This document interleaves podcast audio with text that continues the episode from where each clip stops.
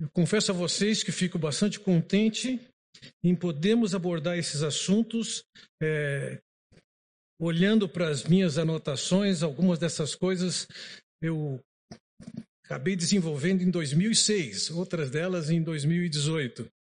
E a oportunidade de fazer uma revisão desse material, quem sabe um melhoramento para a gente trabalhar nesse tempo, entendendo não somente o que é o projeto do casamento, quais são as dificuldades que a gente enfrenta, quais são os princípios que Deus tem e, em termos bem práticos, como é que se aplica essas coisas. Uh, quero crer que nós vamos ter um tempo para responder perguntas e eu já me adianto, na próxima semana dificilmente eu consigo terminar o conteúdo que nós temos dentro de até as 9 horas. Eu imagino que a gente vai ter que estender até umas 9h30. Eu imagino. Caso você tenha alguma questão de pessoas para cuidar de crianças, eu estou avisando justamente para você já, já, já se planejar. Mas, de fato, é, o material que eu vou usar, que nós vamos usar na semana que vem, é um material que, num congresso sobre relacionamento conjugal, eu dei em 10 mensagens. Então, de alguma maneira, eu quero sintetizar esse material uh, ah, para a gente entender o, o que eu entendo ser o ponto mais fundamental, mais crítico no que tange ao relacionamento conjugal. Vamos lá. Casamento, relacionamento conjugal, consegue reunir uma série de contrariedades, contraposições num nível impressionante. Como é que um amor apaixonado é capaz de se tornar num ódio mortal?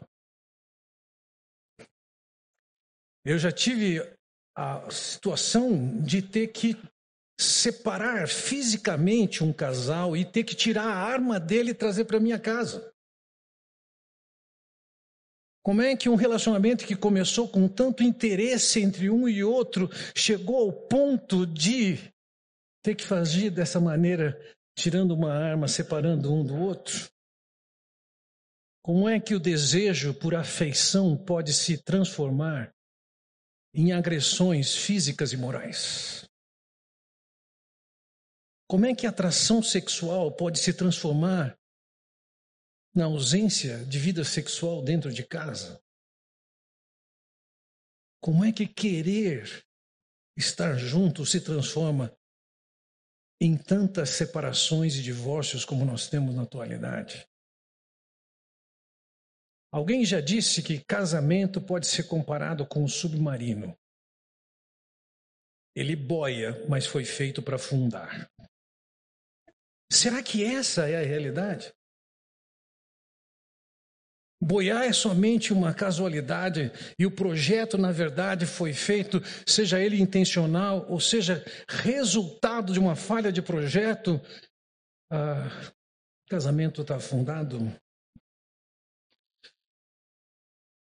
Para algumas pessoas que avaliam o casamento, eles dizem o seguinte: o lar, em termos de violência, só perde para situações de guerra ou de tumultos de rua.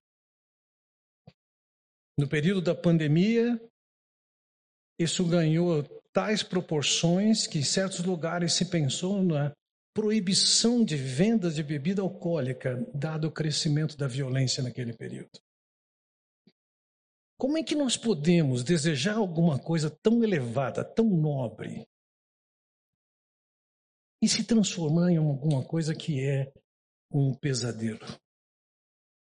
O fato é que, pensando em termos de relacionamento conjugal, muitas vezes nós temos expectativas falsas e encontramos a realidade.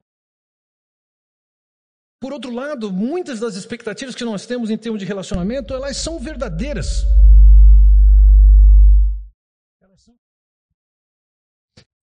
Elas são, verdadeiras, elas são legítimas, mas elas encontram uma impossibilidade pessoal. Quando me refiro a, a impossibilidades pessoais, eu, eu, eu, penso especificamente em como, como você se dispôs a entrar nesse ano.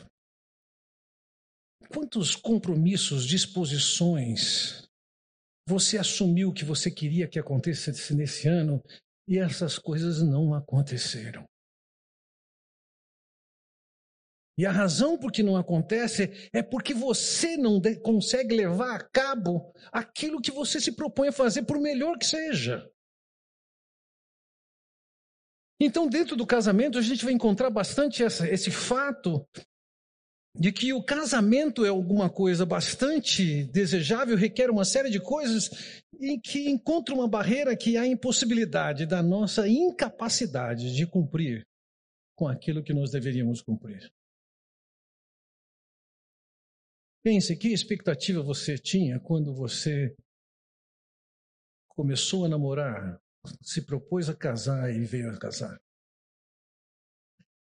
Edith Schaefer, ela comparou o casamento com um mobile. E eu imagino que ela imaginou quando ela descreve o texto que eu vou ler para vocês agora, o mobile como coisas desse tipo, esse tipo de arte. Ela diz o seguinte: uma família é um mobile intrincado, feito de personalidades humanas. De muitas maneiras, a família é um mobile. Uma obra de arte que toma anos, até mesmo gerações para ser produzido, mas que nunca é terminado. A arte final deste mobile chamada família continua. Imaginação, criatividade, originalidade, talento, preocupação, amor, compaixão, expectativa, determinação e tempo produzem diversidade que é um desafio para qualquer ser humano inteligente a quem se tem dado o entendimento de como iniciar-se no estúdio da vida. Em que sentido a família é um mobile? No exato sentido que as pessoas são postas juntas para correr, pular, esquiar, cair, nadar, navegar e jogar juntos. Quando eu olho para essa definição de casamento feita pela Edith Schaefer, eu falo assim: alguém já conseguiu fazer uma definição melhor do que essa?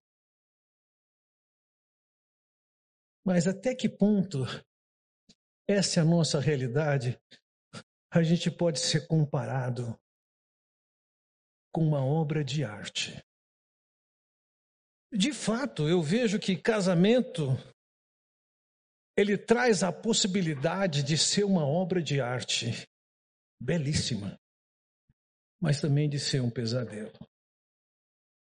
Timothy Keller, falando sobre casamento, ele ele descreve, eu creio que essa é uma realidade no ambiente americano e que tem seu equivalente entre nós. Ele, ele diz o seguinte: até o século XIX, as pessoas se casavam por uma razão socioeconômica. Aquele fazendeiro tinha sua filha para casar, o juiz da cidade tinha seu filho para casar e era conveniente. Ambos se casarem, então os pais acertavam isso. Mantinha o patrimônio da família, mantinha o poder da família, mantinha a influência da família. Mas só que ele diz: esse modelo foi vigente até o século XIX, quando ele foi substituído por um novo modelo. Ele diz que no século XX, no início do século XX, começa um casamento por causa de paixão.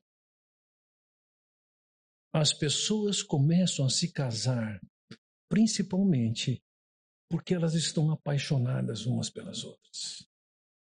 Aquele modelo de casamento por causa de interesse socioeconômico perdeu a expressão. E no século XX começa o casamento porque as pessoas estão apaixonadas. Até que nós chegamos, ele diz, no final do século XX, no início do século XXI, e as pessoas começam a se casar por causa de interesses sexuais. Isso significa, se não tem mais o interesse sexual na sua esposa ou no seu marido, é tempo de separar e procurar um outro parceiro.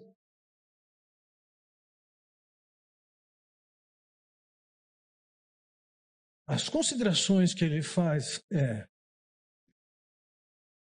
um casamento que é por questões socioeconômicas, ou por causa de uma paixão, ou por causa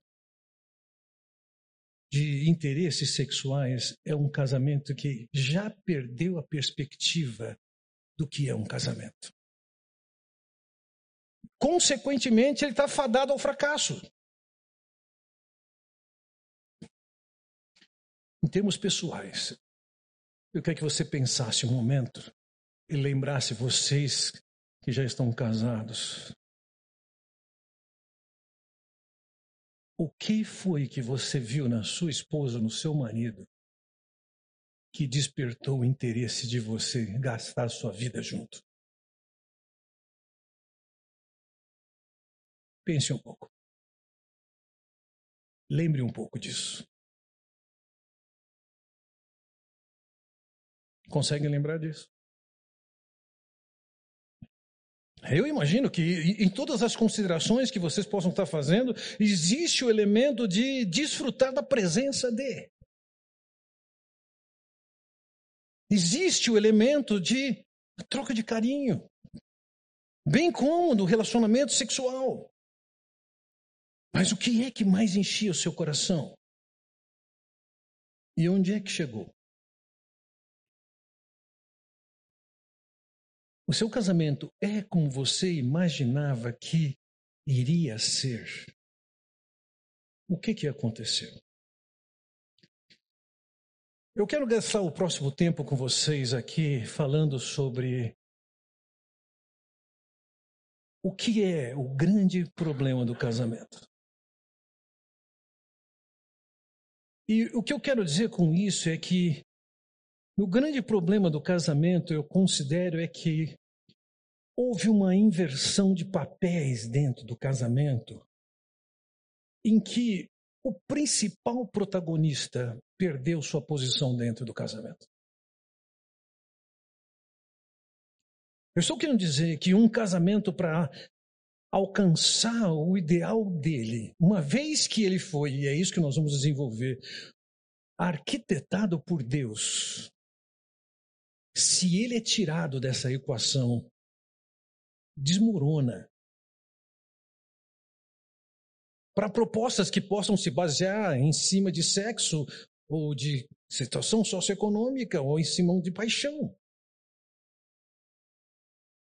Eu queria imaginar com vocês uma situação. Eu tenho um prato, um prato tradicionalmente francês, que é conhecido como canard au poivre verte é um pato ao molho de pimenta verde. E vamos imaginar que você vai no seu restaurante francês predileto e pede lá o seu pato ao molho de pimenta verde, mas o chefe ele é criativo. E na sua criatividade ele faz algumas modificações no prato, tais como ele acha que deve ter mais pimenta verde do que normalmente tem. Ele acha que tem que ter menos pato do que deve ter. E ele traz para você aquele prato que mais parece uma sopa de pimenta verde. Ninguém pode negar, o prato está mais apimentado. Mas você não vai para tomar pimenta. Você quer o pato. Então veja, num prato como esse, o elemento principal é o pato. E quando você tira o pato da condição de protagonista e o coloca somente como um detalhe, e o protagonismo passa a ser da pimenta verde, o prato tradicional foi totalmente desqualificado. E, particularmente, o que eu acredito é exatamente isso. É que o componente principal num casamento, ele tem sido reduzido de tal maneira que descaracteriza o que é o casamento. Então eu quero, nos próximos momentos, passar para vocês a visão que eu encontro nas Escrituras de que Deus é o personagem central no casamento. De onde eu tiro isso? Da Escritura. Em primeiro lugar, quando olhamos para a passagem de Gênesis, capítulo 2, versículo 18, lemos ali o seguinte: Disse mais o Senhor Deus: Não é bom que o homem esteja só. Far-lhe-ei uma auxiliadora que lhe seja idônea. A percepção que é trazida naquela ocasião, que Deus traz para nós, é que não é bom estar só. É Deus quem percebe isso. E ao perceber isso, ele disse: E disse o homem: Essa final é osso dos meus ossos e carne da minha carne, e chamar-se a varoa, porquanto do varão foi tomada. E aí ele diz: por isso, deixa o homem, pai e mãe, se une à sua mulher, tornando-se os dois uma só carne. Quando eu olho para esses dois versículos, entenda uma coisa: em primeiro lugar, foi Deus quem criou a ideia do casamento. Não é bom estar só, e ele vai pensar numa proposta. O casamento começa a partir de uma percepção de Deus. Não é evolução ou desenvolvimento humano. É Deus quem percebe. É Deus quem propõe. É Deus quem, então, no versículo 24, ele diz: Por isso, Deus, o homem deve deixar o seu pai, a sua mãe e se unir à sua mulher. Ou seja, é Deus quem institui o casamento. Não é criação humana. Nem mais, nós vamos passar algumas vezes, e ainda hoje vamos passar no Salmo de número 128, versículo 21, e entenda, os Salmos 127 e 128 estão tratando de relacionamento, de família. O casal está ali. E ele diz o que? Bem-aventurado aquele que teme ao Senhor e que anda nos seus caminhos. É Deus quem orienta o casamento. E quando ele coloca aqui no contexto da vida familiar, temer ao Senhor é levar Deus a sério e as orientações que ele fala devem ser levadas a sério. É Deus quem cria, é Deus quem institui, é Deus quem orienta, e por fim, falando desse protagonismo de Deus, é Deus quem viabiliza. Vejam, no Salmo 127, eu mencionei, os, dois, os, os, salmos têm dois números diferentes, mas eles são um conjunto só e o assunto é família. E ele diz no Salmo 127: Se o Senhor não edificar a casa, em vão trabalham os que a edificam. Se o Senhor não guardar a cidade, em vão vigia a sentinela. Inútil vos será levantar de madrugada e repousar tarde, comer o pão que penosamente granjeastes, aos seus amados ele o dá enquanto dormem. Veja, ele lida aqui com três expectativas que nós podemos ter relacionadas ao casamento. A primeira delas, ele diz sobre edificar a casa. É normal ter essa expectativa de criar um lar. A segunda, ele diz: se o Senhor não guardar a cidade, a gente quer ter uma casa e está em segurança. E por fim, ele vai considerar o aspecto é, profissional e financeiro sobre se levantar de madrugada. Agora, ele veja o que ele diz: se o Senhor não edificar a casa, se o Senhor não guarda a cidade, se o Senhor não dá o que a gente precisa, as medidas que nós estamos para construir a casa, para nos, nos manter em segurança, ou mesmo nos estarmos supridos, ele diz, é em vão. No projeto do casamento, Deus não é somente quem cria, não é somente quem institui, nem tampouco é somente quem orienta. Ele é também quem capacita, quem habilita, quem tá, dá condições. Quando você tira Deus, que é quem cria, institui, orienta e capacita, e o coloca num papel secundário, o casamento desmonta. E entenda, assim, por um lado, Deus é quem desenvolve esse projeto, propõe esse projeto e viabiliza esse projeto. Na história humana, nós vemos nas Escrituras que o fracasso do casamento acontece por escolha humana, e o texto de Gênesis nos dá detalhes do que acontece, e vocês vão reconhecer quão atual é esse livro de Gênesis. Seja nos jornais, seja na televisão, e seja de realidades que você pode viver dentro de casa.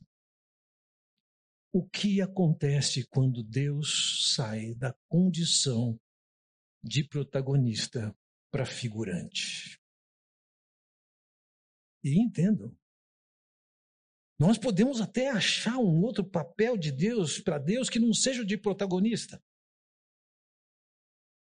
Talvez você ache que figurante seja muito pouco.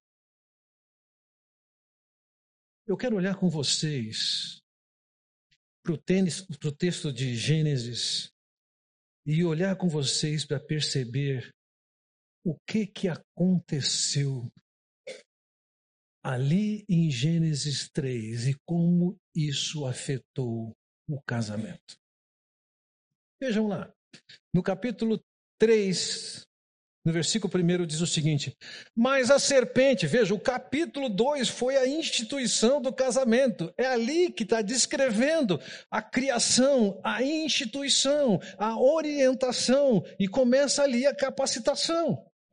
Mas a serpente, mais sagaz que todos os animais selváticos que o Senhor Deus tinha feito, disse à mulher: É assim que Deus disse: não comereis de toda a árvore do jardim.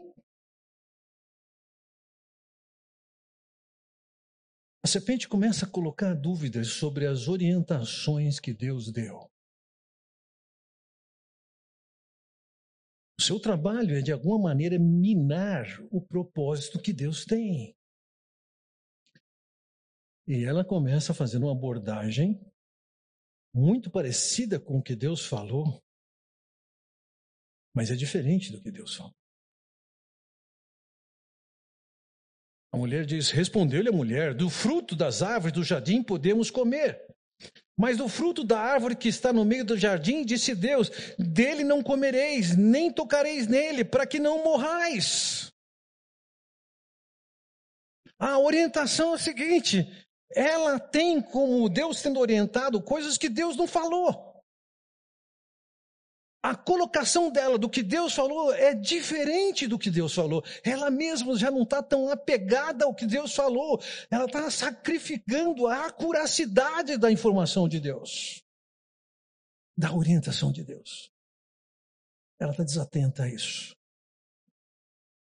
E por conta disso, veja o versículo seguinte: ela diz: Então a serpente disse à mulher: é certo que não morrereis. O que Deus disse, está dizendo, não é bem assim. É certo que não morrereis. Tira o pato, coloca mais pimenta.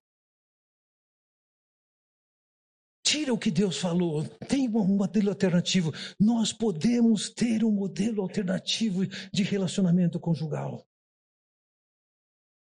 E veja o que ele diz: porque Deus sabe que no dia em que dele comerdes, se vos abrirão os olhos, e como Deus serei conhecedores do bem e do mal. Olha o marketing aqui. O dia que você comer daquele fruto que Deus proibiu, você vai ser como Deus. Não vai ter ninguém que vai dizer para você como é que você tem que fazer. Você vai fazer o que você quiser.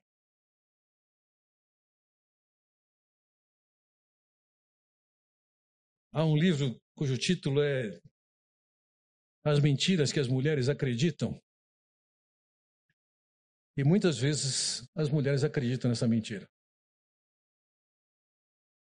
Que elas podem ter o poder que Deus tem. Conhecer como Deus conhece. Ter o poder que Ele tem. E o que, que ela faz? Versículo 6. Ela rompe com o modelo proposto por Deus.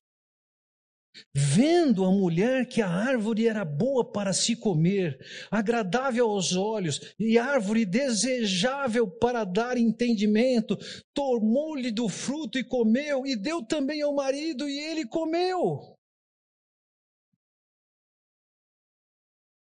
Começa aqui o modelo B de casamento. O primeiro modelo de quem criou, instituiu, orientou e se propõe a capacitar estava sendo substituído naquela ocasião. A ação da mulher aqui é, e do homem também, que é cúmplice.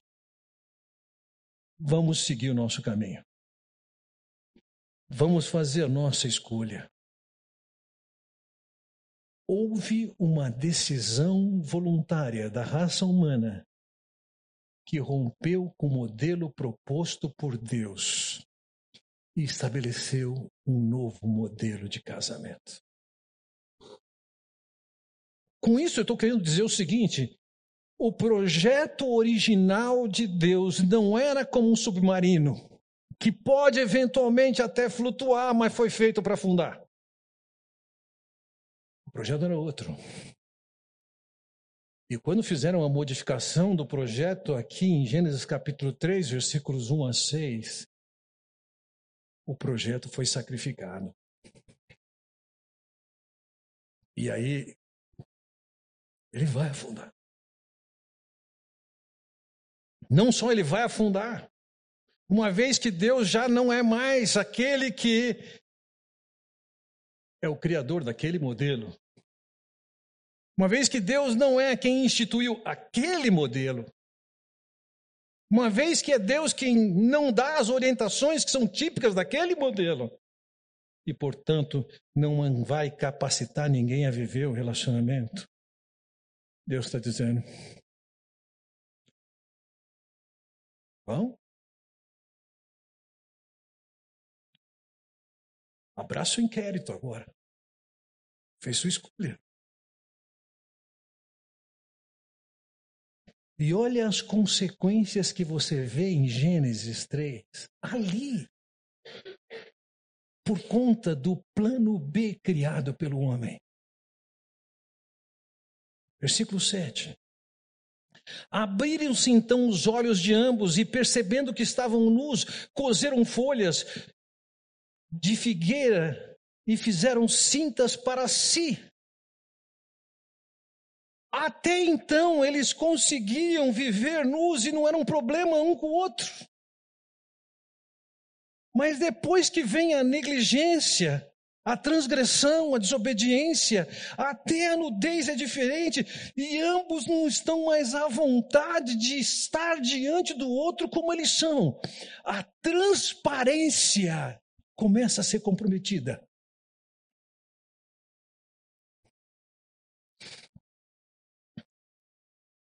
Será que isso é realidade hoje? Você tem a liberdade de ser quem você é para o seu marido?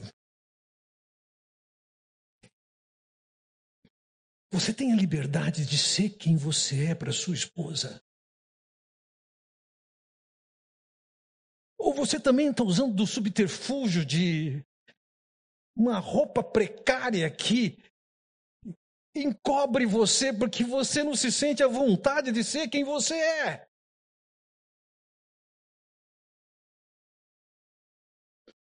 Problema de transparência ou de falta de transparência no relacionamento começou ali. Eles já estavam nos. Mas quando o pecado entrou no coração deles, tinha um sentimento em que eles estavam muito pouco à vontade de serem quem eles eram, como eles eram.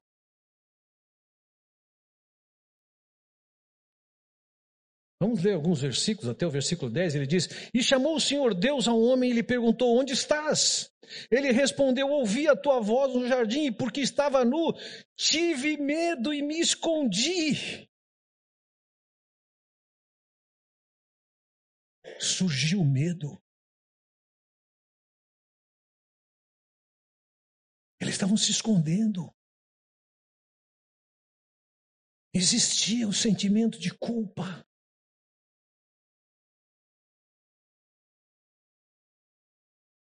Perguntou-lhe Deus: Quem te fez saber que estavas nu?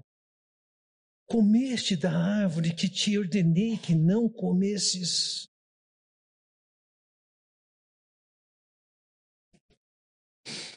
Provavelmente você não experimentou isso, mas você deve conhecer isso.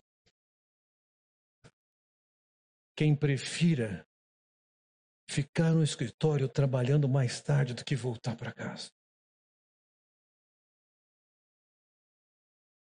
Tem medo de voltar para casa. Prefere se esconder. Se esconde atrás da sua vida profissional. Falta de transparência. Medo. Isolamento começaram a aparecer no plano B. No plano A não tinha isso. Vejam, versículo 12, a resposta do homem. Então disse o homem à mulher. A mulher, desculpe-me. Então disse o homem: A mulher que me deste por esposa, ela me deu da árvore e eu comi. O que aconteceu ali? Colocar a culpa no outro começou ali. Até então nem culpa tinha. Ali se inaugura o princípio que é o seguinte: a culpa é minha, eu coloco em quem eu quiser.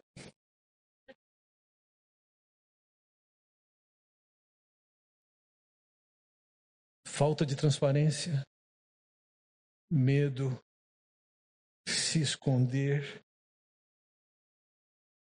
colocar a culpa no outro,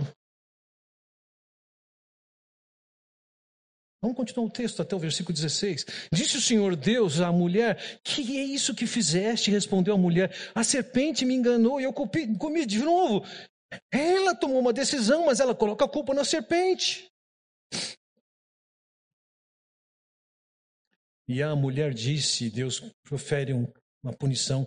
Multiplicarei sobremodo os sofrimentos da tua gravidez. Em meio de dores darás à luz filhos e o teu desejo será para o teu marido. Do que que ele está falando? Qual foi o desejo dela? O desejo dela não foi ser igual a Deus?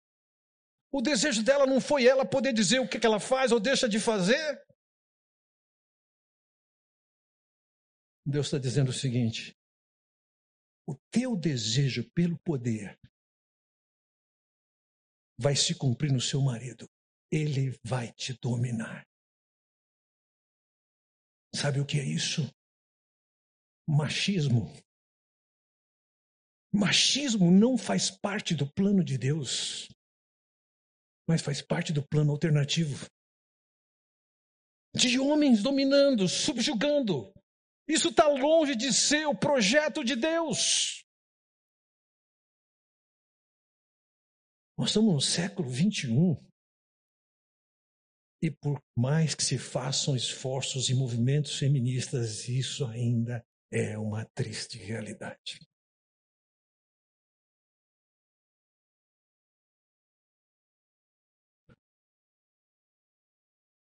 O que é que nós temos aqui? Um pato ao molho de pimenta verde virou um prato de sopa de pimenta verde.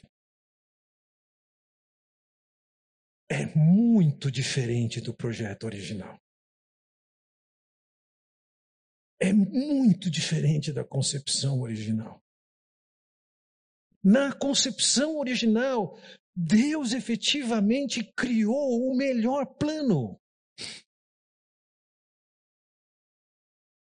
Mas a raça humana disse assim: existe uma alternativa melhor. E a gente convive com casamento, com um culpando o outro. Quando não estão culpando Deus. A mulher que tu me deste. Ou seja, se Deus não tivesse dado, eu não estava nessa encrenca.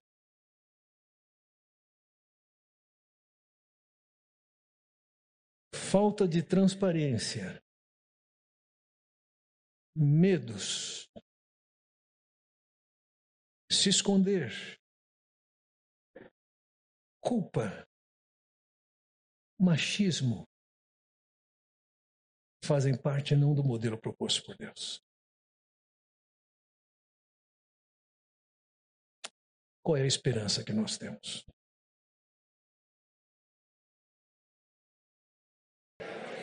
Que esperança temos?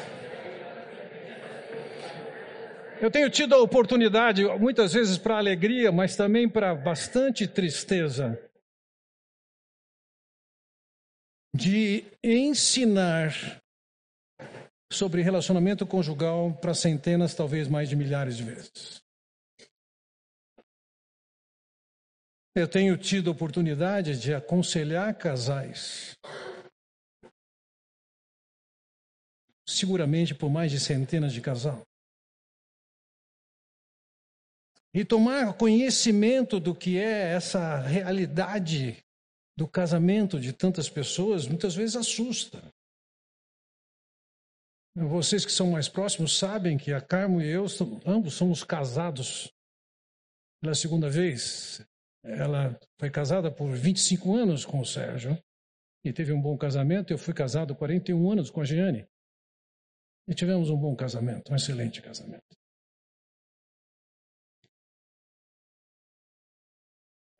Aparentemente a Giane tinha aquela certeza de que ela ia morrer e ela deixou isso muito claro para algumas pessoas. E quando ela ventilava o assunto em casa, eu dizia o seguinte: fica tranquilo, eu não vou casar. Ela dizia: casa. Ela era tão ousada que ela dizia: casa com tal pessoa. Eu dizia para ela o seguinte: se eu for casar, sou eu que escolho.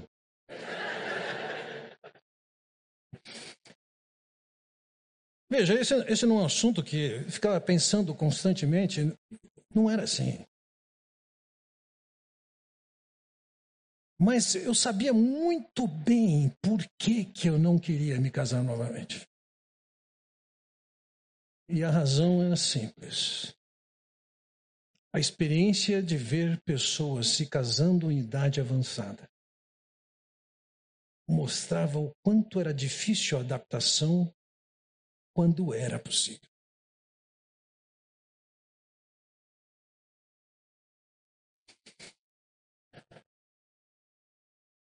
Após a morte da Gênia, encontrei com um casal de amigos. Eh, um casal. Ela é a mulher que ela dizia assim: quando eu morrer, você casa com ela. E eu perguntei para aquele casal de amigos, eu era amigo do, dos dois casais antes de eles ficarem viúvos. E eu pude sentar com eles e. e perguntar o seguinte: a experiência de vocês de casar novamente foi mais fácil ou foi mais difícil do que vocês esperavam? E ambos disseram, Para minha surpresa, se tinha cabeça anterior, mas naqueles dias é o que aparecia. Eles disseram, foi muito mais fácil. Eu perguntei para eles, vocês sabem por quê? E eles disseram, não. E eu disse para eles, eu sei por quê. E agora eu digo para vocês, esse é o assunto da semana que vem. Também tem que usar de marketing. Qual é a esperança que nós temos? Quais são as possibilidades de vivermos um casamento dentro do plano A ao invés do plano B? Tenham certeza absoluta, isso não acontece por acaso. Isso não é sorte.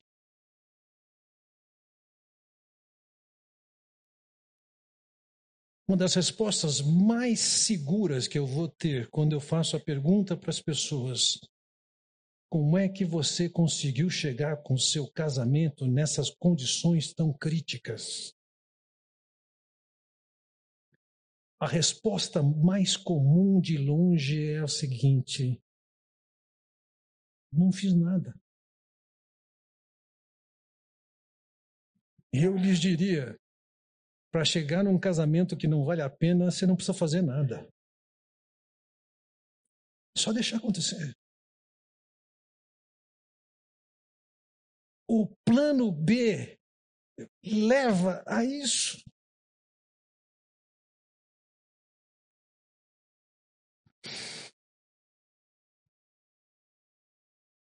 A Carol e eu temos uma experiência que realmente desejaríamos que vocês não tivessem.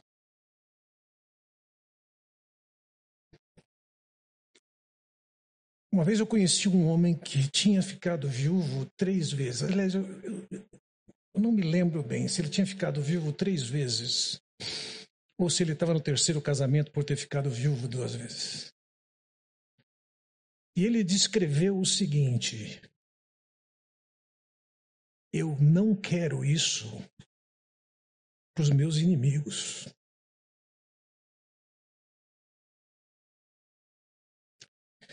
E o fato da Carmo e eu termos vivido essa situação de perder uma pessoa amada impõe sobre você a necessidade de você olhar para trás e pensar: o que, que eu fiz de errado? E eu confesso a vocês, diante de Deus, e eu digo que essas também são as palavras da Carmo, sobre o casamento dela com Sérgio. Nem ela nem eu encontramos erros e culpas que não tivessem sido tratadas. Mas, uma vez que você vive essa experiência, você ganha uma sensibilidade para coisas que não eram erradas fazer ou deixar de fazer, mas que se você tivesse aberto algumas concessões, tivesse disposto a fazer certas coisas, teria sido um excelente investimento. Como a Carmen na área de educação, eu fiz a seguinte pergunta para ela: Piaget dizia que a gente aprende com as desestabilizações. Você e eu vivemos a desestabilização. Obrigado. Será que a gente consegue, além de desfrutar da experiência dura para aprender certas coisas, será que a gente consegue passar essas lições para que as pessoas não tenham que passar pelo mesmo.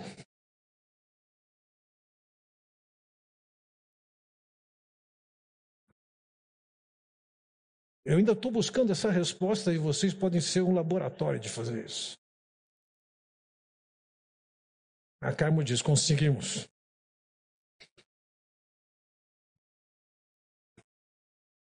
Qual a esperança que nós temos?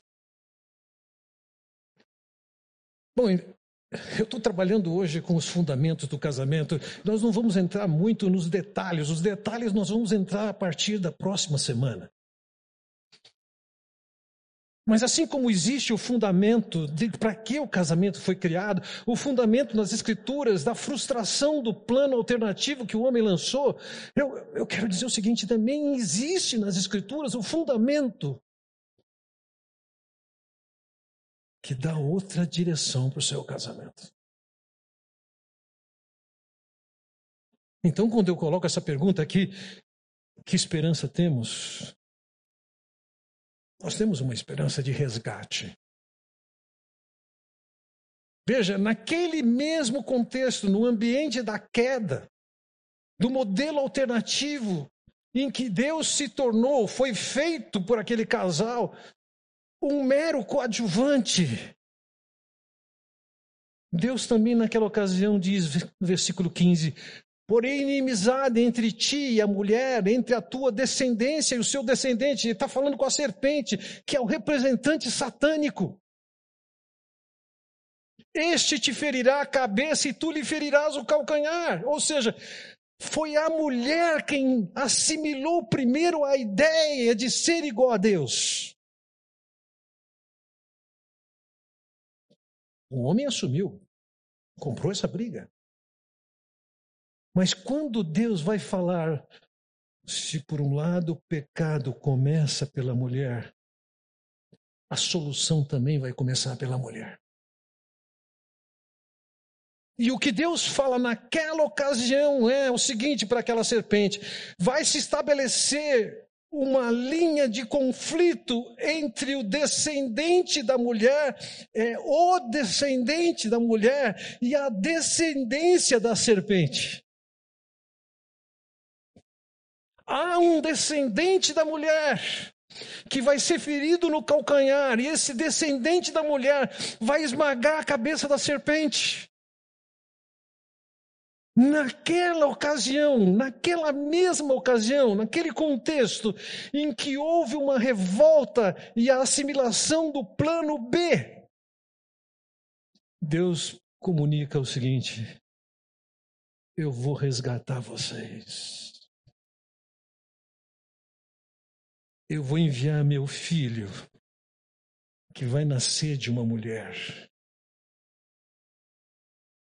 ele vai ser ferido, como foi de fato levado à cruz. Ele vai ser morto, mas ele sai vitorioso. Ali em Gênesis 3,15, e depois isso é desdobrado ao longo de toda a Escritura, é anunciado a vinda de Cristo que dá uma outra perspectiva, outras possibilidades para os homens para as mulheres, para os casamentos.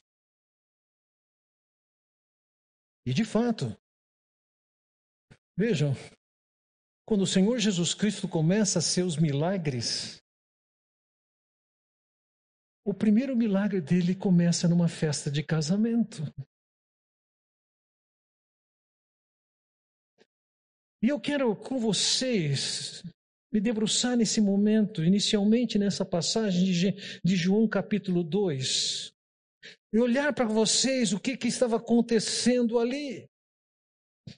Veja, três dias depois houve um casamento em Caná da Galileia, achando-se ali a mãe de Jesus. Jesus também foi convidado com seus discípulos para o casamento. Tendo acabado o vinho, a mãe de Jesus lhes disse: eles não têm mais vinho. Entenda o seguinte: a água naquela região não é uma água palatável. É uma água desagradável de se tomar. A maneira de se tomar água naquela, naqueles dias, naquela região, era diluir a água no vinho. As proporções podiam ser de uma para dez, uma para treze, uma para quinze.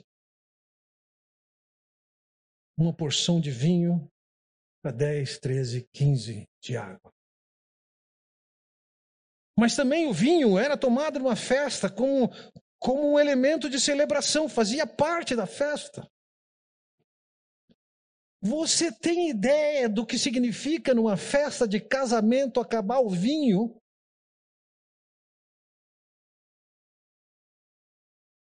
Se por um lado tinha a perda da oportunidade, do prazer de tomar o vinho, da alegria que isso poderia trazer, tinha um problema mais grave, até a hidratação estava comprometida. De certa forma, naquelas condições, havia um comprometimento. A situação era constrangedora.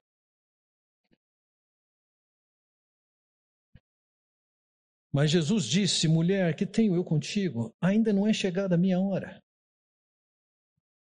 Maria, naquela ocasião, queria que Jesus fizesse alguma coisa, dadas as condições e o que estava acontecendo. Uma festa de casamento virou pesadelo.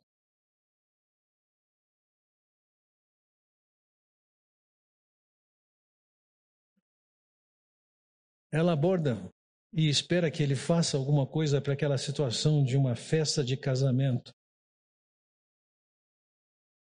em que acabou o vinho. E a minha experiência é o seguinte: com raras exceções,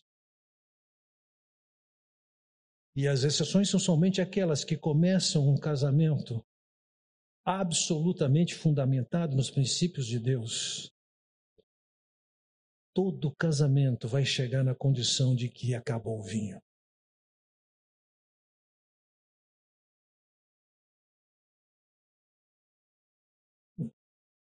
Lógico que eu não vou querer que você levante a mão.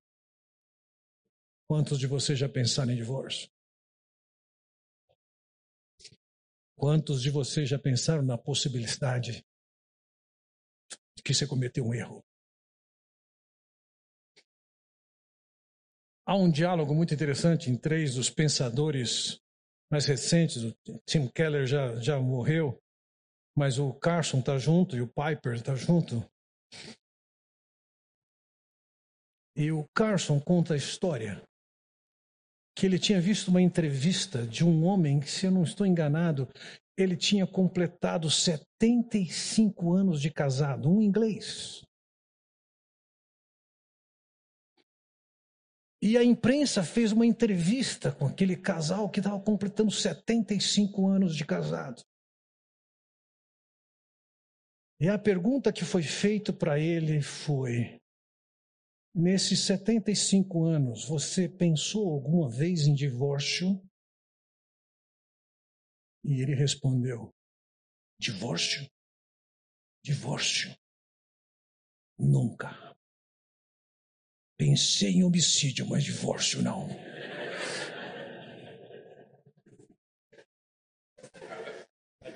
Então, se seu marido disser para você que ele jamais pensou em divórcio, fica a dica.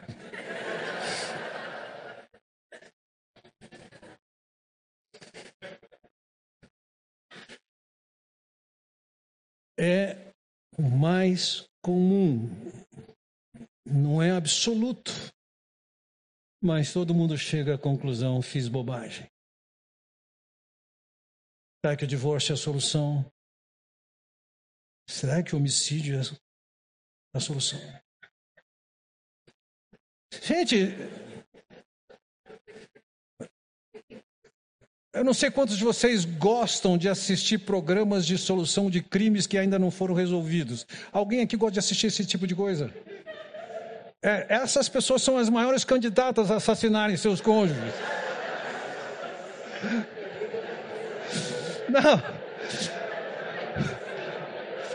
O que eu quero dizer para vocês é o seguinte: vocês que gostam de assistir esse tipo de programa, vocês podem confirmar facilmente isso. A maior parte dos casos mencionados ali foi o marido que matou a mulher ou a mulher o marido.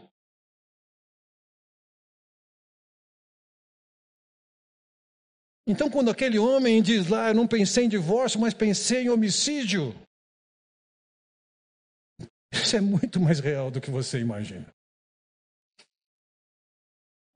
Acabou o vinho. Eu não amo mais. Eu não quero mais. Veja, versículo 5: Então ele falou aos serventes: Fazei tudo o que ele vos disser. Estavam ali seis talhas de pedra que os judeus usavam para purificações, e cada uma levava duas ou três metretas, ou seja, aqueles vasos de pedra, eles podiam ter de 80 a 120 litros de água.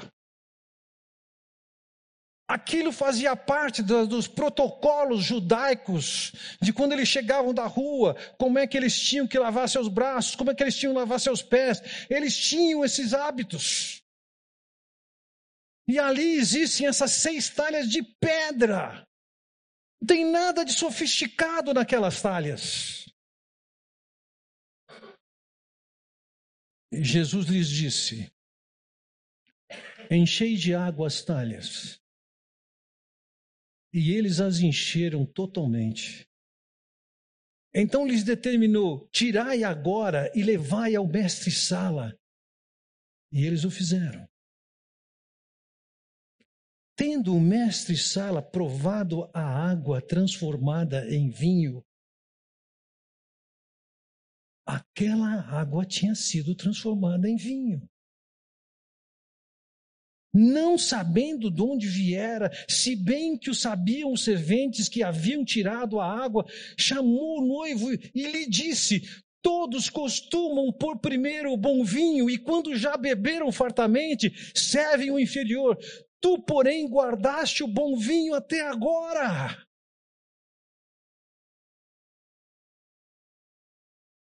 Quando o Senhor Jesus pôs a mão naquele casamento,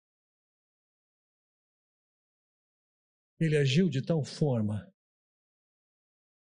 que ele estava melhor do que antes. Que o vinho era melhor do que antes. A tragédia de um casamento não é para ser tratada com troca. A tragédia do casamento é para ser tratada com o Senhor Jesus Cristo que traz a mudança. E ele faz isso. Versículo 11 nos diz: com este, deu Jesus princípio a seus sinais em Caná da Galileia, manifestou a sua glória e os seus discípulos creram nele.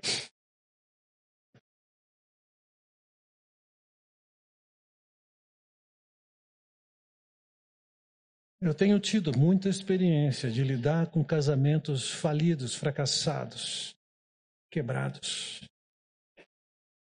mas também tenho visto casamentos restaurados e construídos de uma maneira como nunca tiveram antes. Isso levanta a pergunta: o que que nós podemos fazer? O que podemos pensar em termos de casamento? E eu quero deixar vocês hoje com a mensagem, e eu quero esgotar esse versículo do Salmos de número 128, versículo 1, em que ele diz: Bem-aventurado aquele que teme ao Senhor e anda nos seus caminhos. Ele está falando de lar. Esse é o tema dos Salmos 127 e 128. E aqui ele está falando do que? Bem-aventurado. Feliz é o homem que é possível ser feliz no casamento. Certa uma ocasião, um amigo, é, conversando com seu filho adolescente, falando sobre um livro cujo título era Casados Mais Felizes. O filho dele definiu que o assunto do livro era ficção científica. É lógico que ele tinha a referência dele dentro de casa. Essa ideia de bem-aventurança, bem-aventurado, e nós vamos falar sobre isso largamente na próxima segunda-feira. É uma expressão comum que aparece em cada um dos testamentos, Velho e Novo Testamento. Ou está equivocado? No Novo, 49 vezes, no Velho, 42 vezes. Bem-aventurado foi usado para descrever os deuses que estão além da nossa realidade. Bem-aventurado foi o termo grego foi usado para descrever Deus que não depende das circunstâncias para estar bem, para ser quem Ele é. E bem-aventurado é aplicado para nós para dizer o seguinte: independentemente das circunstâncias, você pode estar muito bem. É possível ser feliz, felizardo no seu casamento? É sim. E a condição ele coloca no versículo ainda, primeiro.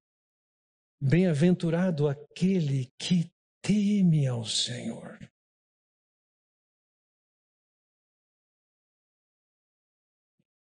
A felicidade no casamento começa com o temor a Deus. O que, que é isso? Alguém já deu sentido essa palavra de temor com bastante propriedade, ainda que não seja literal, corresponde bastante à ideia de que isso aqui é, é levar Deus a sério. Quando eu cheguei em Campinas, eu cheguei em Campinas em 1984. Ah, no bosque, o bosque era de uma condição que não tem nada a ver com o que ela é hoje. Eu me lembro claramente de poder chegar ali no bosque e tinha uma jaula de leão. A única coisa que separava a jaula de leão das pessoas que estavam ali é que tinha uma cerquinha com um caninho assim em cima. Se a pessoa quisesse, ela podia passar por baixo do cano. O leão estava ali.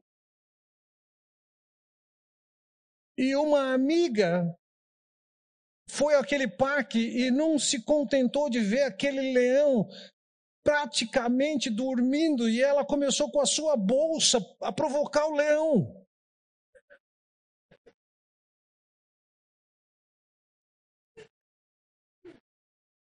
E o leão daquele aparente torpor, de repente, enfiou a pata para fora, pegou a bolsa dela e começou a morder e comer a bolsa dela. Leão é leão.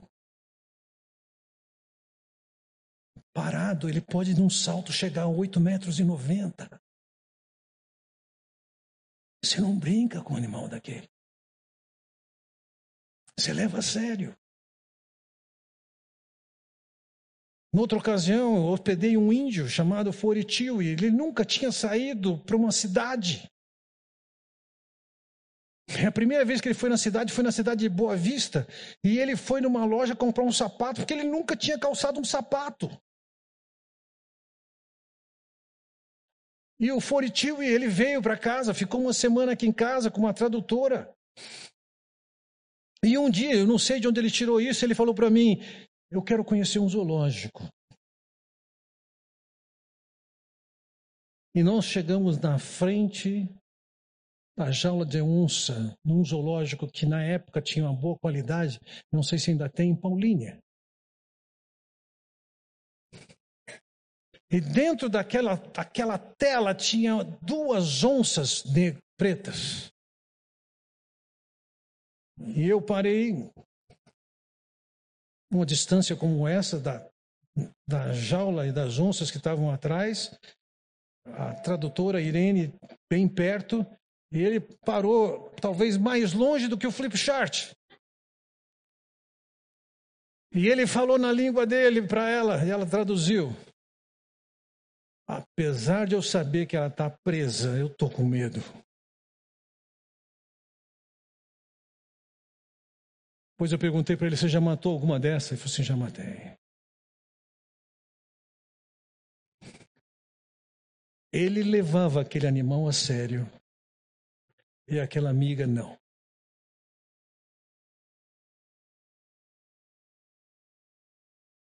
Felizardo e que traz essa felicidade para dentro do casamento é quem leva Deus a sério.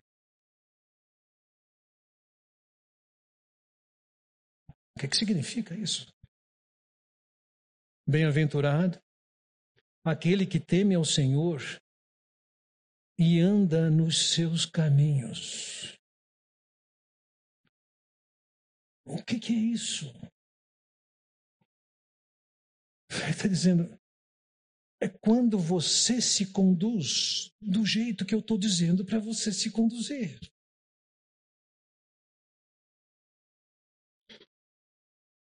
É quando eu digo alguma coisa e você leva a sério e faz isso.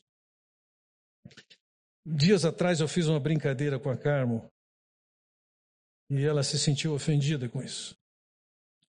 Eu estava fazendo uma brincadeira destacando uma característica dela, não vejo nenhum defeito, é uma característica dela. Mas a maneira como eu formulei a frase parecia que eu estava fazendo uma crítica a uma outra questão. E não era isso. Fiz a brincadeira na frente da minha filha quando ela falou assim, você falou isso para mim depois, eu falei, não foi isso. E naquele momento, além de acertar com ela, eu escrevi um texto para minha filha dizendo, querida, se você entendeu como ela, não foi isso que eu quis dizer. E quando eu, eu mandei para minha filha, eu mandei para Carmo, e ela disse, você não devia ter feito isso, você não precisava ter feito isso. E eu disse o seguinte, eu ensino isso que quando alguma coisa foi cometida na frente de outras pessoas, tem que ser acertada na frente de outras pessoas. De onde eu tiro isso? De dentro da Escritura. Andar nos seus caminhos significa o que é que Deus fala. Como é que eu tenho que agir? Não é do jeito que você acha. Do jeito que você acha, é o plano alternativo B que está em Gênesis capítulo 3. Não funciona. Não funciona. Mas se você quer ser feliz pessoalmente, no relacionamento conjugal e no seu lar, começa com levar Deus a sério o que, que ele fala. E sabe, quando você encontra o que ele fala, quando você descobre o que ele fala, você descobre o seguinte: tem coisas que eu tenho que parar de fazer e como? Tem coisas que eu tenho que começar a fazer e como?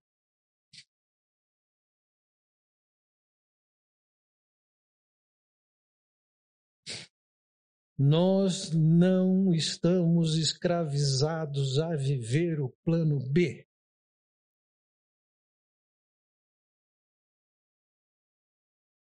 Tem jeito. Mas começa com você. O jeito não é simplesmente descartar e jogar fora. O jeito não é o divórcio, o jeito não é o homicídio.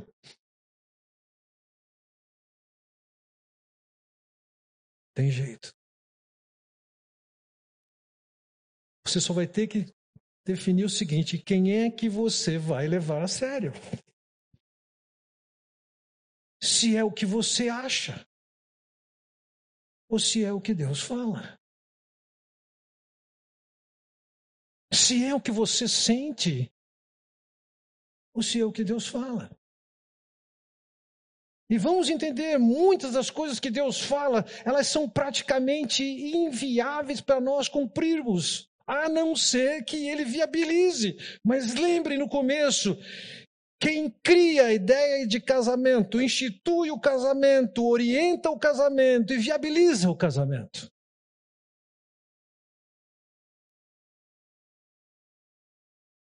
Não é somente que você não consegue.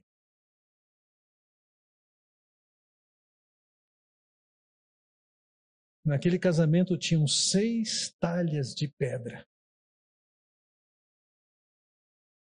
O que tinha dentro daquelas talhas era somente água.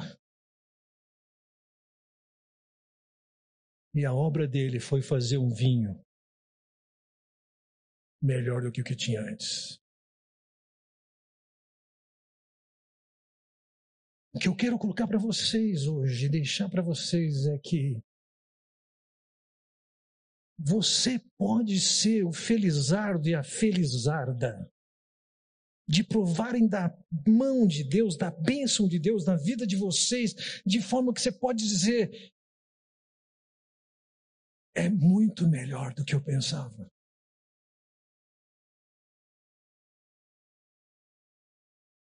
Mas isso começa com você levando Deus a sério e ouvindo o que ele fala, como é que se faz, o que é que se deixa fazer.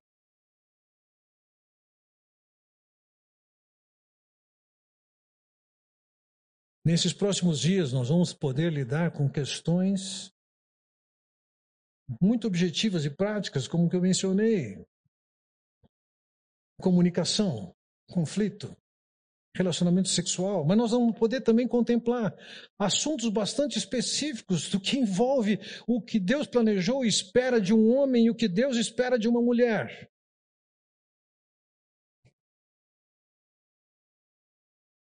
Mas eu acredito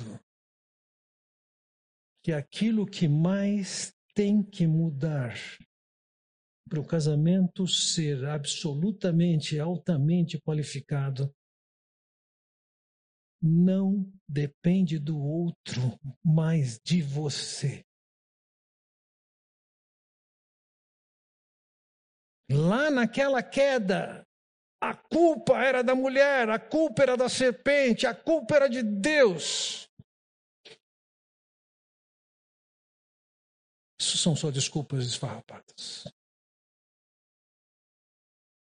Quando eu perguntei para aquele casal, foi mais fácil ou foi mais difícil o novo casamento? Eles disseram, foi muito mais fácil. Eu falei, eu sei por quê. E nós conversamos, eles concordaram.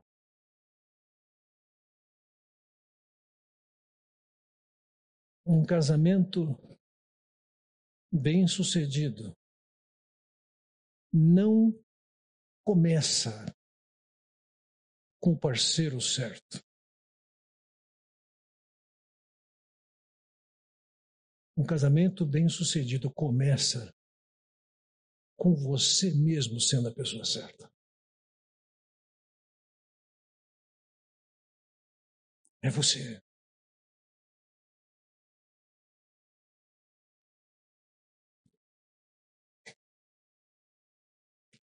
Eu tenho quatro minutos. Tem alguma pergunta?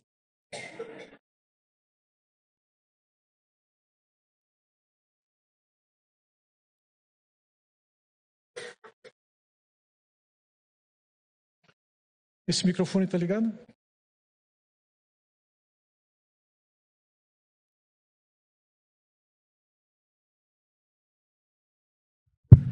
Vili, vem aqui na frente. Ora para a gente, encerrando esse tempo.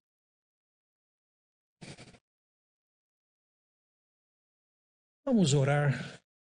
Eu queria que vocês saíssem daqui hoje com a esperança, com a expectativa do que Deus pode fazer nas suas vidas, nas nossas vidas.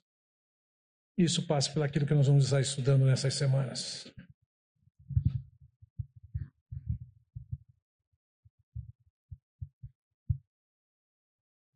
Senhor, é muito fácil nessa ocasião a gente olhar essa coleção de alternativas e de, não só de sugestões, mas de ordens diretas que o Senhor dá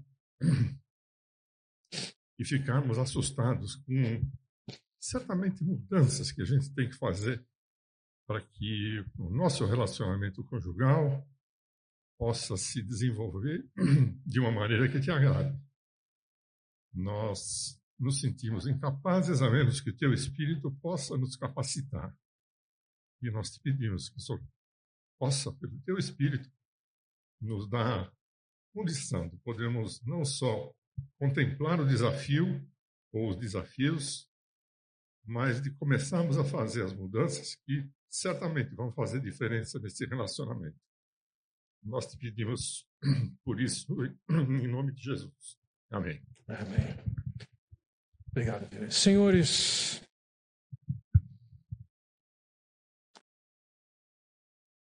a alternativa não é sopa de pimenta verde. A alternativa não é Deus ser coadjuvante. Ou é Ele que é levado a sério, ou você vai viver no plano B.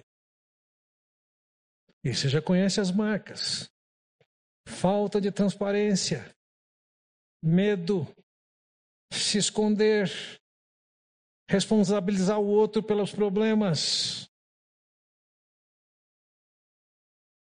e opressão como machismo. Deus os abençoe.